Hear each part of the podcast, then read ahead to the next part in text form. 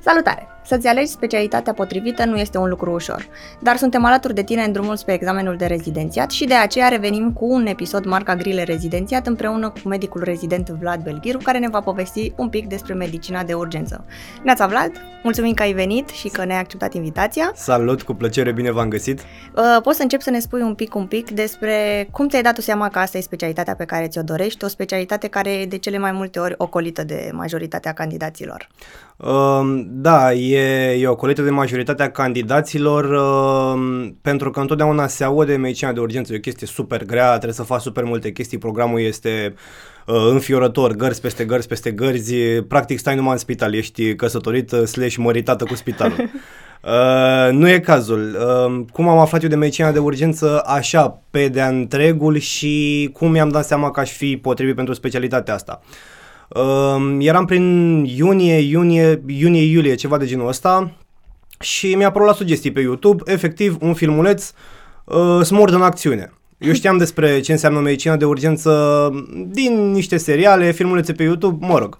Așa a fost cazul și aici. Deci, efectiv, smurd în acțiune. Uh, pentru noi sau viitorii medici rezidenții le recomand să caute, să caute filmulețele. Uh, sunt niște emisiuni făcute acum vreo uh, 10 ani, ceva de genul acesta, uh, în parteneriat cu Smurd București. Uh, efectiv prezintă, din momentul în care sună tableta sau sună solicitarea pentru a merge la un caz, cu cazul, cum se managerează cazul acolo în teren, uh, absolut tot, inclusiv uh, transportul la spital, arată și secvențe din camera de gardă, din camera de primiri urgențe, unitatea de primiri urgențe. Um, și am zis, mă, chestia asta este foarte interesantă, adică eu cred că aș putea să fac, uh, să fac treaba asta. M-ar ține în priză, mă solicită, e, m-a atras foarte mult conceptul de, de echipă. Toată lumea știe exact ce are de făcut, când are de făcut, Ehm, deci totul, totul, toată echipa aceea lucrează ca un uh, mecanism bine pus în mișcare, adică efectiv toată lumea știe ce are de făcut în momentul în care trebuie făcut, nu trebuie să dai indicații nimănui, pentru că pentru asta suntem pregătiți și pentru asta ne pregătim în continuare și ne, restul vieții, practic. Cam din ce perioadă ai început să te pregătești și dacă după ce ai dat examenul, punctajul pe care l-ai luat a cântărit în alegerea ta? Um, Sincer să fiu, am lăsat-o mai pe final, partea cu învățatul pentru rezidențiat, a fost o mare prostie. Uh, nu regret niciun moment punctajul pe care l-am luat. Uh, eu știu că atunci când uh, eram la repartiție, mă gândeam uh, ce aș mai putea să-mi aleg acum. Deci aveam niște specialități chirurgicale, am zis, mm, ortopedie. Mă, dar stai așa ce fac, las medicina de urgență.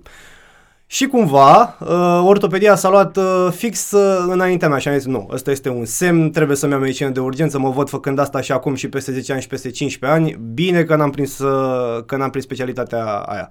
Sau altă specialitate, deci sunt super mulțumit cu ceea ce fac, e extraordinar pentru mine. Nu Ce regret tare. niciun moment decizia făcută. luată. Felicitări, felicitări. Uh, îți mai aduce aminte cum a fost primul an de rezidențiat? Uh, primul an de rezidențiat, ca pentru majoritatea medicilor rezidenți probabil, este un șoc. Adică tu, de pe băncile facultății, de unde învățai tu pentru examene și uh, pentru rezidențiat, tu efectiv ajungi în fața pacientului și trebuie să faci. Ceea ce îmi place mie foarte mult la medicina de urgență este că e mai puțin cu scris un foi și mai mult cu hai să lucrăm pe pacient, hai să luăm decizii, hai să îl investigăm clinic, paraclinic hai să facem un consult uh, interdisciplinar, vorbim cu alte specialități, uh, avem un diagnostic prezumtiv, uh, ni se infirmă, ni se confirmă. Deci noi ca medici urgentiști, cam asta trebuie să facem. Să îndrumăm pacientul către specialitatea, către specialitatea pentru care s-a adresat el la spital, practic. Um, mi-aduc aminte și acum, deci prima zi, prima zi de, de medic rezident, uh, ne-am întâlnit toți medici rezidenți de anul întâi, Uh, și ni s-a prezentat. Deci cam asta am făcut în prima săptămână. Uh, aici este camera de resuscitare, aici este camera, este monitorul, uh, aici este uh, area de urgențe minore, respectiv traumă consultații. Uh, aceasta este foaia de observație. Foaia de observație la medicina de urgență și în urgență are patru foi. Este o, sunt două foi duble, mai puțină polilogie decât, uh, decât pe alte secții. Uh, Uh, ni s-a arătat uh, monitorul, defibrilatorul, deci absolut toate echipamentele pe care le găsim în, uh, în unitatea de primiri urgențe. Mai mult decât atât, cursuri. În, primele, în prima lună și jumătate Uh, timp de o săptămână pe lună făceam cursuri în fiecare zi, de la ora 8 la ora 15, 16, 17, depinde. Adică viitorii medici rezidenți să nu se gândească că intră în specialitatea asta și din prima bă, fac ei manevre la pacient sau iau ei singuri decizii medicale. Nu. Uh, în primul rând am lucrat o perioadă o săptămână am spus, pe manechin. Deci trebuie să, a trebuit să, să, depindem, să deprindem conceptele de uh, basic life support, advanced life support, cam absolut, ce, absolut tot ce ai vedea la un pacient în mod normal, dar pe manechin. Uh, apoi am avut uh, cursul de traumatologie, la fel, și acesta a durat o săptămână. Am avut uh, curs de Basic Life Support și Advanced Life Support, doar că în pediatrie și neonatologie. Uh-huh. Și urmează la un moment dat să facem, cred că undeva prin vară, cursul de medicină de dezastre, uh, calamități naturale, sunt, uh, e mai mult, uh, e mai mult de vorbit aici. Dar urmează să-l facem undeva prin vară, cred că în parteneriat cu cei de la Inspectoratul pentru Situații de Urgență. Uh, și, mă rog, vedem cum va fi. Deci pe acesta încă n-am apucat să-l fac nici eu. Um, ce să vă mai spun de, de primul an de rezidențiat? Prima, prima oară este fix ca un șoc, adică, uh, ce fac eu aici? Ce, ce, trebuie, ce trebuie să fac? Dar uh, întotdeauna va fi un om, fie că e asistent, fie că e colegul tău rezident mai mare, fie că e medicul specialist, fie că e, că e medicul primar, care va fi lângă tine și îți va spune, uite, hai să uh, vedem pacientul ăsta împreună. Uh, Așa se scrie în foaia de observație, așa se scrie bilețelul de analize. Hai să îi dăm un tomograf. Cum facem asta? Păi uite, mergem în față, facem cerere de tomografie, uh, parafăm, sunăm la tomografie, uh, sunăm și mie, te rog, uh, cardiologia, pentru că aici cred că am așa. Ea și sună, adică medicul rezident pe medicină de urgență nu este lăsat uh, să facă ce vrea el, este îndrumat și coordonat, practic. Um, ca, ca și program, pentru mine n-a fost un șoc primul an de rezidenția, pentru că știam la ce să mă aștept. Adică știam că programul este de ture, de 12 ore. M-am gândit, mamă, 12 ore în spital, ce o să fac eu? Într-adevăr, prima săptămână sau primele două săptămâni, uh, 10-15 mii de pași medie, fă, făcuți prin urgență. Uh, dar te obișnuiești, se obișnuiește repede organismul, uh, mai ales că după o tură de 12 ore vin 24 de ore pauză sau uh, după o tură de 24 vin 48 de ore pauză. Depinde. Cum sunt gărzile? Um, aici depinde foarte mult de norocul pe care, pe care le ai. Sunt zile în care vin, se prezintă în unitatea de primiri urgențe um, în 12 ore 100 de pacienți, 70 de pacienți, 80 de pacienți, sunt zile în care avem peste 200 de prezentări. Deci depinde foarte mult de ziua respectivă. Ce am observat este că în perioada sărbătorilor, deci în perioada de dinainte de sărbători, uh, urgența se aglomerează, iar după sărbători, mai aproape de sărbători, încep să fie mai puține, de pre- mai puține prezentări, după sărbători se aglomerează iarăși urgența. Am înțeles. Da. Și cam care sunt atribuțiile unui rezident uh, într-o gardă? Uh, depinde de, de anul lui de pregătire, adică în, uh, deci noi lucrăm ca și o echipă, suntem mai mulți rezidenți la un coordonator. Uh, sunt uh, patru arii practic, deci sunt urgențele majore care sunt împărțite în area de monitorizare și area de resuscitare, sunt urgențele minore care sunt împărțite în area de traumă și area de consultații. De un an, să zic, poate mai puțin de un an, a apărut și renumitul izolator, unde bineînțeles că trebuie să fie un medic și acolo. Um, deci, practic, sunt trei medici pe tură, patru medici pe tură. Fiecare medic își uh, coordonează o arie sau e responsabil de area respectivă. Vede toți pacienții care se prezintă, care sunt triați, de fapt, în area respectivă. Uh, noi fiind uh, mai mulți rezidenți la un coordonator, împărțim munca. Fiecare vede câte 5, 6, 7, 10 pacienți, cât e cazul. Avem zile în care vedem și mai mult de 10 pacienți pentru că este teancul de foi în așteptare așa. Uh, dar suntem, uh, suntem coordonați și, și îndrumați. Deci nu e atât de terifiant cum uh, pentru, pentru cineva care nu are stăpânire de sine să, sau calm în fața unei situații, ar putea fi terifiant. Dar dacă ești tare pe picioare și mai ales știi ce faci și ai pe cineva în spate care să îți spună hai să o luăm pe partea asta, hai să o luăm pe partea asta, n-are de ce să-ți fie frică. Deci tipul ăsta așa de personalitate ar trebui să-l aibă un rezident ca să facă față pe medicină de urgență, da, și să fie capabil să lucreze în echipă, pentru că, cum am menționat anterior, uh, vis-a-vis de cum se deplasa uh, unitatea de terapie intensivă mobilă, adică, practic, ambulanța smurd în teren, uh, trebuie să fie capabil să, să lucreze în echipă, să gestioneze o echipă, pentru că în teren sau în anii mai mari, când trebuie să manageriem un caz din uh, camera, de, din uh, area de resuscitare, uh, asistentul știe ce să facă, colegii tăi știu ce să facă, dar trebuie să, să-i mai și, să-i și îndrumi. Adică întotdeauna medicul este la capul pacientului, când vine vorba de cazul grav și foarte grav. Uh-huh. Vreau să mi se bage aici așa, vreau să mi se pregătească pentru intubare, hai să pregătim medicația aia pentru inducție, Adică trebuie să, să știi să coordonezi o echipă și să fii capabil să lucrezi într-o echipă, pentru că vei fi pus în situația în care vei fi rezidentul mic. În, nu vei sta în anul întâi la capul pacientului sau mm-hmm. nu vei manageria cazurile foarte grave, dar nici nu vei sta pe băncuță să te uiți ce fac restul.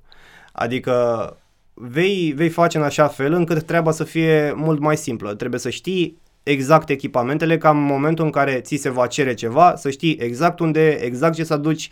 Uh, dă-mi, te rog, un balon, uh, nu știu de care, să vii cu un balon pediatric, de fapt, să nu vii cu un balon pentru adult. Da. Uh, treaba asta înseamnă timp mort și nu trebuie să existe timp morți în, în medicină de urgență. Acum, după 2 ani și jumate de cât lucrezi tu, cam cum arată o zi din viața ta? E ca în Grey's Anatomy sau alte seriale de genul cu... Uh, din viața mea de, de rezident? Da. Uh, nu, iar eu nu sunt adeptul, uh, nu știu, serialelor de, despre medicină pentru că cumva romantizează uh, medicina în sine, adică se axează mai mult pe, pe partea de relație interumană decât pe partea de medicină, da. Și, practic, uh, când ajungi pe în ambulatoriu, ce se întâmplă? În tu? ambulatoriu, adică în spital? Da, când ajungi ca și medic rezident, cum, uh, care este traseul? Deci traseul este în felul următor.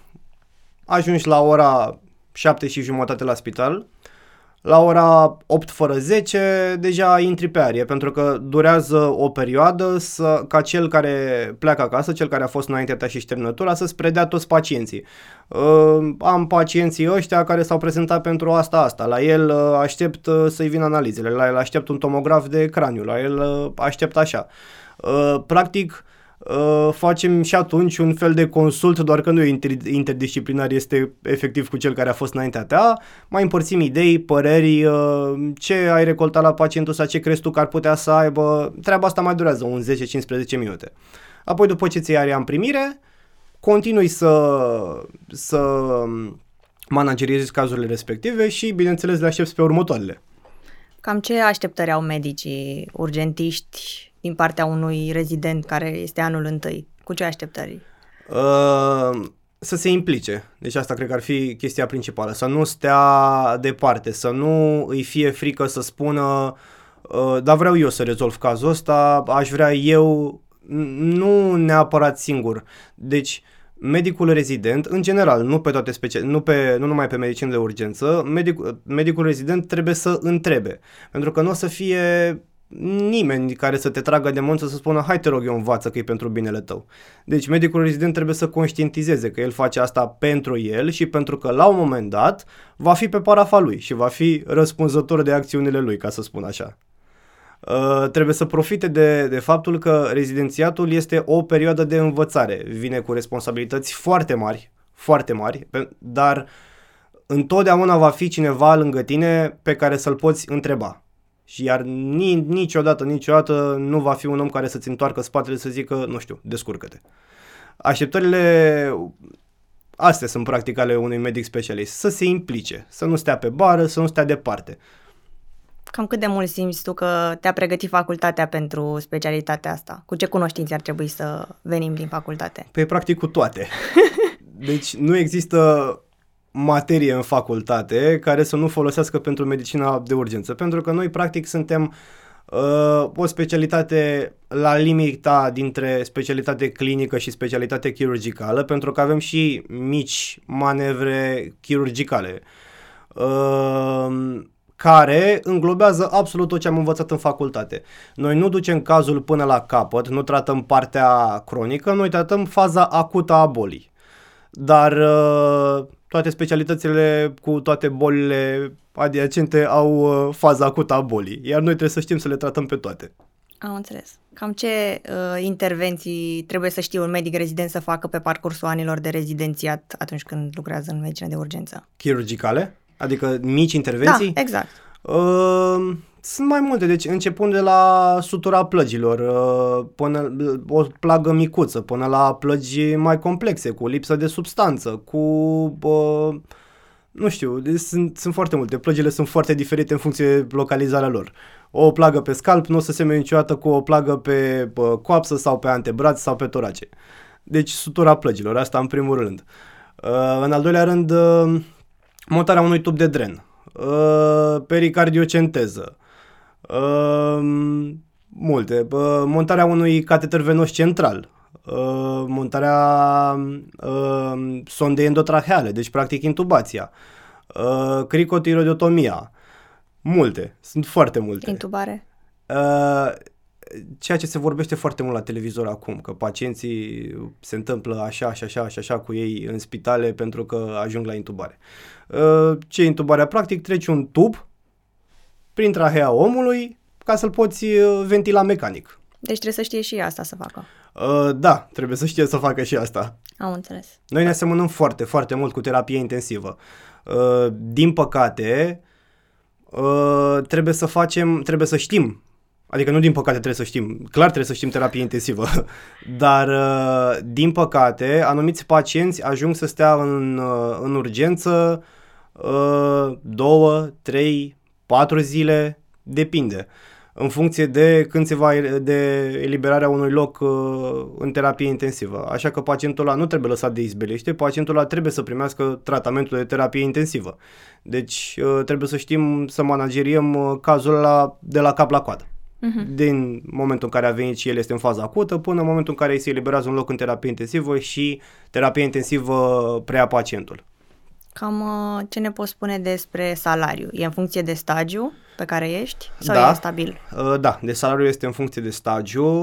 Uh, în anul întâi, în afară de o lună de chirurgie generală, sunt 11 luni de stagii cu spor mai mare, adică 6 luni de, de, de urgență, stagiu de bază, uh, 3 luni de anestezie terapie intensivă adulți, 2 luni de anestezie terapie intensivă pediatrică. Parcă așa să zic că, că sună programa.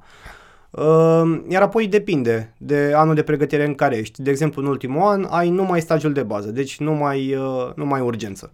Uh, Cam asta e, e chestia cu salariul. Deci depinde foarte mult... Cât e sporul? 56%. Ok, pe urgență, pe, pe urgență, de da, bază. Da, ok. Da. După ce am zis și atâtea, practic, e foarte solicitantă, dar cred că cel mai mult îi interesează cum te-ai adaptat tu programul ăsta. Uh, am spus anterior, la, deci la început a fost un șoc, eu trebuie să fac, eu trebuie să mă mișc, eu nu trebuie să stau deoparte, trebuie să bă, învăț de la toată lumea. Uh, Uh, cele mai solicitante la început au fost uh, nopțile. Uh, nu eram obișnuit să stau în noaptea treaz uh, până la, practic de la ora 8 seara la ora 8 dimineața, ca atât durează o tură. Uh, eram obișnuit, adică puteam să mă culc la ora 2 noaptea fără probleme, mă trezeam a doua zi la 9, nu eram obosit. Dar uh, când intervine și munca, atunci da, dar uh, m-am, m-am adaptat. Nu cred că mi-a luat mai mult de o lună, o lună și ceva, adică după o tură de 12 ore, ajung acasă la 8 în funcție de cât sunt obosit. Dorm 5 ore, 6 ore, sunt ok. Cam ce ne poți spune despre diferența între ambulanță și spital? Um, deci, practic, ambulanța SMURD îi spune unitate de terapie intensivă mobilă. Pentru că tot ce se găsește în acea ambulanță se găsește în camera de resuscitare. Absolut tot. Toate echipamentele, toate monitoarele, la orice te gândești din camera de resuscitare, aici pe ambulanța aia. Uh, diferențele ar fi că um, în momentul în care, în care se prezintă un, uh, un pacient în UPU, cam știi la ce să te aștepți. Uh, îți vine bă, cel de la bă, ambulanță și spune am și eu, îți dă un diagnostic prezumtiv, am un uh, accident vascular cerebral, am un STEMI, am un NSTEMI. Știi cam la ce să te aștepți. Uh, în prespital ă, treaba nu stă așa, adică dacă nu e cineva la capătul celălalt al firului care să, să anunțe în dispecerat că am un stop cardiorespirator, ă, nu știu la ce să te, să te aștepți. De cele mai multe ori solicitările sunt scurte, pe tabletă vine un mesaj scurt și câteva detalii. Ă, inconștient, accident de mașină, căzut în stradă, Uh, sunt niște chestii generale. Niciodată nu știi la ce pleci. Poți să pleci la o solicitare la care pacientul să fie, adică să scrie pacient inconștient, ajunge acolo și pacientul este bine mersi, Glasgow 15, sau poți să pleci la o solicitare cum am avut acum vreo o lună jumate, cred că e, uh, pe tabletă scria așa, uh, accident, nu, tamponare ușoară, mașină, căruță, o victimă. Când am ajuns acolo nu era o tamponare ușoară cu o victimă, era o tamponare urâtă cu patru victime, okay. cu persoană încarcerată, cu, deci niciodată nu știi la ce, te, la ce te duci. Absolut niciodată. Ca și planuri de viitor, te gândești și la o altă specialitate sau crezi că poți să continui cu medicina de urgență până la pensie? Um, clar pot să continui cu medicina de urgență până la pensie, dar aș vrea să, să fac ceva și în paralel, să-mi aleg o, o altă specialitate pe care să o pot să fac în privat, bineînțeles dacă timpul îmi va permite. Sau, uh, nu știu, să fac medicină de urgență numai uh, gărzi într-un loc și să fac uh, specialitatea aia principală. Încă nu m-am gândit dar totuși, medicina de urgență e marea mea pe pasiune, o să rămân la asta. Da, m-am gândit, ce specialitate aș putea să mai fac? Mm, nu știu exact. Practic ar trebui să fie ceva care să se coreleze cu urgența. Ori singura chestie care se corelează cu urgența este terapia intensivă, o altă specialitate la fel de solicitantă, poate chiar mai solicitantă. Cum e cu timpul liber? Um, am timp liber, deci dacă asta este întrebarea practic și asta este întrebarea viitorilor medici rezidenți, timp liber este și timp liber se găsește. Uh, singurul uh, lucru pe care trebuie să-l faci este să-ți dozezi uh, timpul liber între a și învăța, pentru că a fi rezident nu înseamnă numai să te prezinți la spital să faci act de prezență acolo, să vezi care este treaba, trebuie să și înveți în, în particular. Dar timp liber am, deci chiar nu, nu, pot să mă, nu pot să mă plâng. Cum e cu zilele libere? Dacă îți poți lua zilele libere? Da. Îți poți lua zile libere, ăsta este un drept al oricărui medic rezident, cerere de concediu, ți se aprobă și uh-huh. cam asta este. Uh-huh. Dar cu, cu cât se apropie mai mult examenul de specialitate, ai ceva cărți după care te pregătești? Da, uh, avem o bibliografie pentru, pentru examenul de specialitate, dar uh, avem și alte cărți ajutătoare, adică ce este acolo nu este suficient uh, pentru formarea ta ca medic. Pentru examen de, de specialitate, da, dar pentru formarea ta ca viitor medic specialist slash primar după aceea de medicină de urgență, nu este suficient. Sunt uh, două cărți, sunt uh, bibliile noastre în medicină de urgență, Așa. uh, Tintinali Emergency Medicine, uh, dar Există și cărți ajutătoare. Uh, Rosen's uh, Emergency Medicine, um, Washington uh, Manual of Critical Care, uh, Rosen, um, Robert and Hedges uh, Clinical Procedures. Foarte multe cărți, deci este internetul și librările sunt pline de cărți de pe care poți să înveți. Ce tipsuri, tips and tricks ai ca să evităm uh, burnout-ul? Ah, în momentul în care suntem, uh, suntem la serviciu să fim întru totul pentru serviciu, să ne, nu ne gândim foarte departe la alte lucruri pe care le facem noi în timpul liber. Acum nu zic să ne căsătorim cu serviciul, dar zic că în momentul în care ai uh, în față un caz, hai să ne ocupăm de cazul ăla și să, să fie bine. În momentul în care suntem în afara serviciului, în, în afara momentelor în care învățăm pentru, pentru examen de specialitate sau pentru formarea noastră ca medici până la urmă, uh, să nu ne gândim totuși la, la, la serviciu și la, la lucruri de genul ăsta. Uh, odihnă, apă foarte multă, să ne mai luăm timp și pentru noi, să mai facem câte o excursie, să, nu știu, lucruri care ne-ar putea ține ocupați în afara serviciului. Cât de importantă ți se pare empatia? Empatizezi la... Aoleu, uh, da, da, empatizez. Uh, țin minte și acum uh, eram în a doua săptămână, cred, ceva genul ăsta. Atunci am avut primul moment în care am, uh, am empatizat foarte, foarte mult și m-am gândit, mamă, deci eu dacă, dacă continui să văd astfel de oameni și astfel de cazuri, o să mă dezumanizez complet, deci nu o să mai simt nimic. Nu, n-a fost cazul, în continuare empatizez uh, și uh, fac tot ce îmi stă în putință să-i fiu omului de lângă, din fața mea bine. bine. Pus în fața unei situații, să zicem, mai dificile, mai sensibile, cum manageriezi tu situația? Ai o anumită schemă prin care treci sau... Um, ceea ce e frumos în medicina de urgență și în medicină în general este că există niște flowchart-uri pe care trebuie să le știm pe din afară. Adică există manuale făcute uh, strict cu uh, flowchart-uri, adică uh, pacientul se prezintă în urgență pentru asta. Uh, iar în flowchart-ul ăla sunt uh, două ramuri, da? Uh, pacientul prezintă asta sau prezintă asta și o iei pe ramura respectivă. După aia se mai bifurcă încă 5 ramuri. Dacă prezintă asta, asta, asta, uh, give uh, that uh, medicine, uh, apply nu știu ce, investigate nu știu ce. Dacă nu, nu prezintă chestiile alea, revii sau un alt flowchart. Sigur că ăstea nu prezintă substratul și uh, Uh, fiziopatologia, biochimia, nu, nu prezintă nimic. Scrie decât cum să acționezi în momentul respectiv. Dar nu trebuie să acționezi pentru că așa spune un flowchart, adică dacă nu înțelegi mecanismele prin care acționează lucrurile alea, s-ar putea să faci prostii. Uh-huh. Uh, cum mă descurc eu în fața situațiilor de, de genul ăsta, citesc în timpul liber și mai mult decât atât, suntem îndrumați să citim. Uh, este foarte important și majoritatea coordonatorilor de la noi din centru uh, au, uh, au mecanismele astea. Uh, pentru data viitoare vom discuta împreună despre dezechilibrele acidobazice.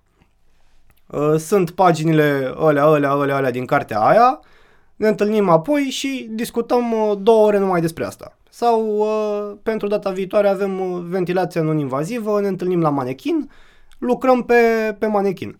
Um, cam asta e, e metoda. Uh, trebuie să, să fii îndrumat să, să știi ce să înveți. Nu, nu trebuie să iei cartea, am deschis-o, m-am apucat și o citesc așa și apoi la un dat zic n-am înțeles absolut nimic.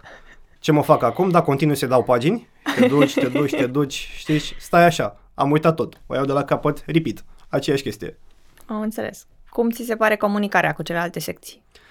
Uh, bună, cum să mi se pară, sunt uh, colegii mei. Uh, singurul lucru pe care trebuie să, să, să-l facă medicul, adică singurul lucru, în momentul în care medicul urgentist sună secția în vederea unui consult interdisciplinar, uh, ar trebui să aibă un diagnostic prezumtiv. Uh, vine, prezintă cazul la telefon, uh, vorbești cu doctorul respectiv și coboară în 5 minute, 10 minute, hai să mai discutăm iarăși despre caz. Uite, doctore, eu cred că are asta, asta, asta, el crede că are asta, asta, asta.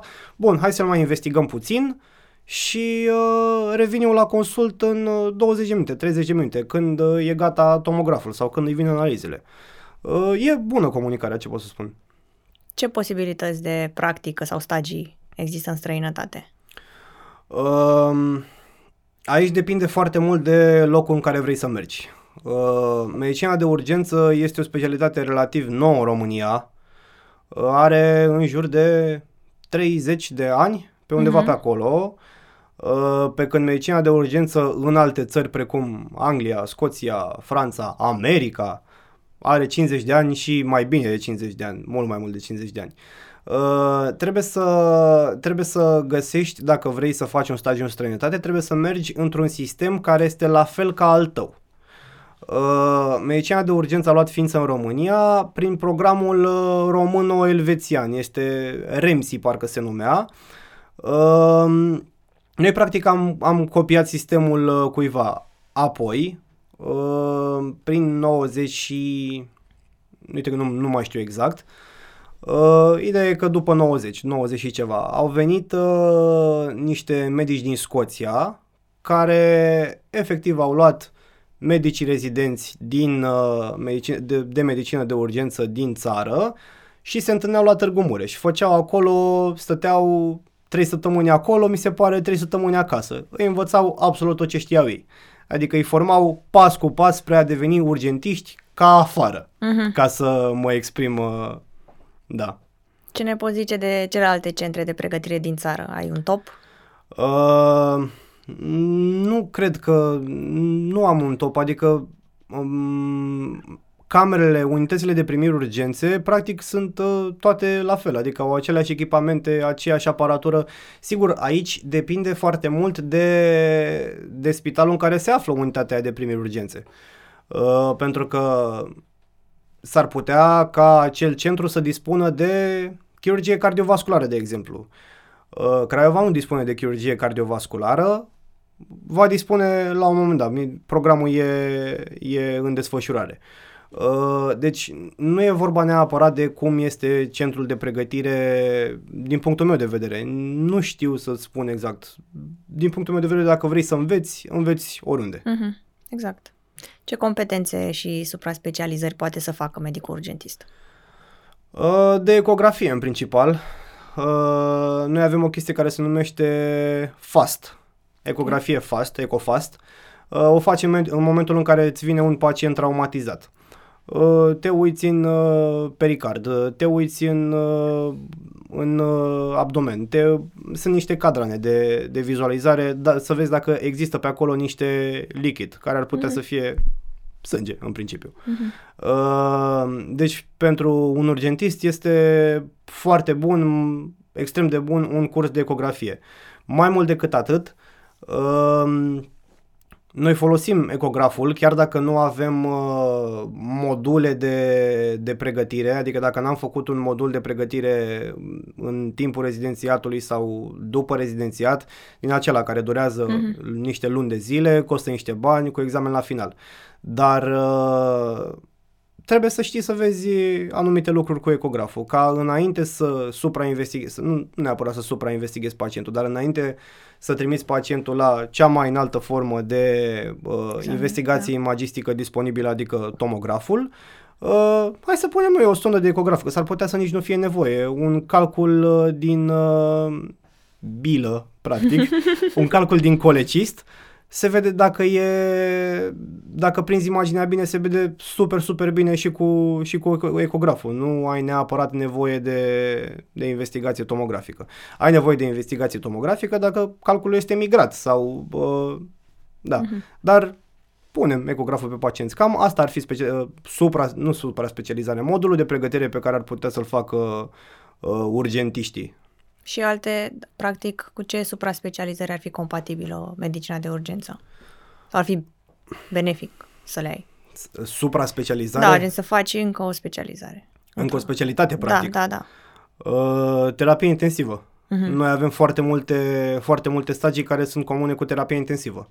Deci, un urgentist bine pus la punct și, și citit va fi uh, capabil cu altă pregătire și cu alta informație adăugată să fie un, uh, un medic de terapie intensivă. Uh, cred că vreo 2 ani și ceva din, uh, din curicula noastră de pregătire se, este comună cu, cu cea de terapie intensivă. Cam așa. Și practic după aia ar trebui să mai faci doar 3 Sta- ani? Stagiile care îți lipsesc. Ok. Stagiile și care îți lipsesc. Am înțeles. E tare asta. Da. Ce posibilități de angajare există după terminarea rezidențiatului? Ești, cât de dependent ești de spital? Uh, ești dependent de spital. Ești dependent de spital. Adică medicina de urgență nu prea poți să o faci la cabinetul tău. Uh-huh. Uh, ești dependent de spital. Acum ceva timp am văzut că spitalele private au început să își deschidă și ei unități de primi urgențe sau, mă rog, o cameră de primi urgențe unde se angajează urgentiști. Asta vis-a-vis de angajarea medicului urgentist în mediul privat. Mai mult decât atât, m- nu știu dacă are, dacă are ce să facă. Deci nu există opțiuni. Uh, ambulanță privată, poate. Uh-huh. Ambulanță privată. Bine, nu suntem în America să avem ambulanță aeriană privată, Am adică înțeles. să ne deplasăm cu elicopterul, dar cam astea ar fi. Bun. Uh, pe o altă notă, cam care e cel mai frumos lucru la specialitatea ta? Uh, că răsplata muncii tale se vede atunci, în momentul respectiv. Adică să vină un pacient la tine în stop cardiorespirator, să fie un ritm șocabil, să-i dai un șoc și în secunda 2 să se trezească, să se uite la tine, să te ia de mână. Uh, cam aia e. Sau, e, cazurile grave, care vin, vin grave, uh, pe care le, le urmărești după aceea. Adică știi că pacientul ăla a venit la tine în puseul acut, în faza acută, uh, tu ai făcut uh, totul ca la carte și la un moment dat cineva vine și îți mulțumește că, domn doctor, că dumneavoastră m-ați tratat acum vreo 3 săptămâni, sunt și eu cu soția mea aici. Și te uiți așa puțin la el și îți dai seama, a, dumneavoastră sunteți edemul pulmonar care a venit acum uh, o lună. Da, da, da, că eu sunt, că am stat internat la cardiologie, vă mulțumesc că era să mor. Bine. Aveți, tare. deci asta e, e, e plăcerea, satisfacția. Și în principiu cam asta e chestia care îmi place cel mai mult, că tot ce fac eu în momentul respectiv se vede în momentul respectiv. Deci nu are rost să te întreb dacă îți regreți decizia. Da, ni- niciodată, nicio secundă. Dacă minusuri, ceva ai găsit? Minusuri în uh, medicina de urgență la noi în țară? Uh, nu știu dacă am găsit minusuri, adică n-aș putea să găsesc minusuri unei specialități pe care mi-am ales-o, specialității pe care mi-am ales-o. Wow. Um, faptul că nu poți să te angajezi în privat, cred că ar fi un minus. Dar în afară de asta... Deocamdată. nu Deocamdată, poți să te da. angajezi în privat, da. Uh, poate, nu știu, peste ceva timp poți să mai găsesc niște minusuri. Acum sunt încă în uh, faza romantică a, a specialității. Um, mai avem o întrebare, aceea că um, pentru viitorii medici rezidenți, ce sfaturi ai avea? Uh, în momentul actual sau când vor fi rezidenți? Și așa, și așa. În momentul actual. Uh, să nu să nu aplece urechea, să nu plece urechea la, la sfaturile celorlalți, să facă fix ce simt ei în momentul respectiv.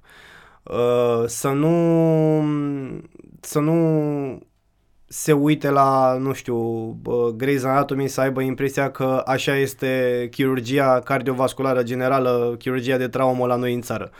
Uh, să nu se ia din seriale, practic, și să, să se documenteze foarte, foarte, foarte bine uh, la, despre, despre ce- specialitățile disponibile. Uh, voi faceți o chestie super, super bună că aduceți oameni și vorbesc despre, vorbesc despre asta, dar uh, ține puțin și de ei.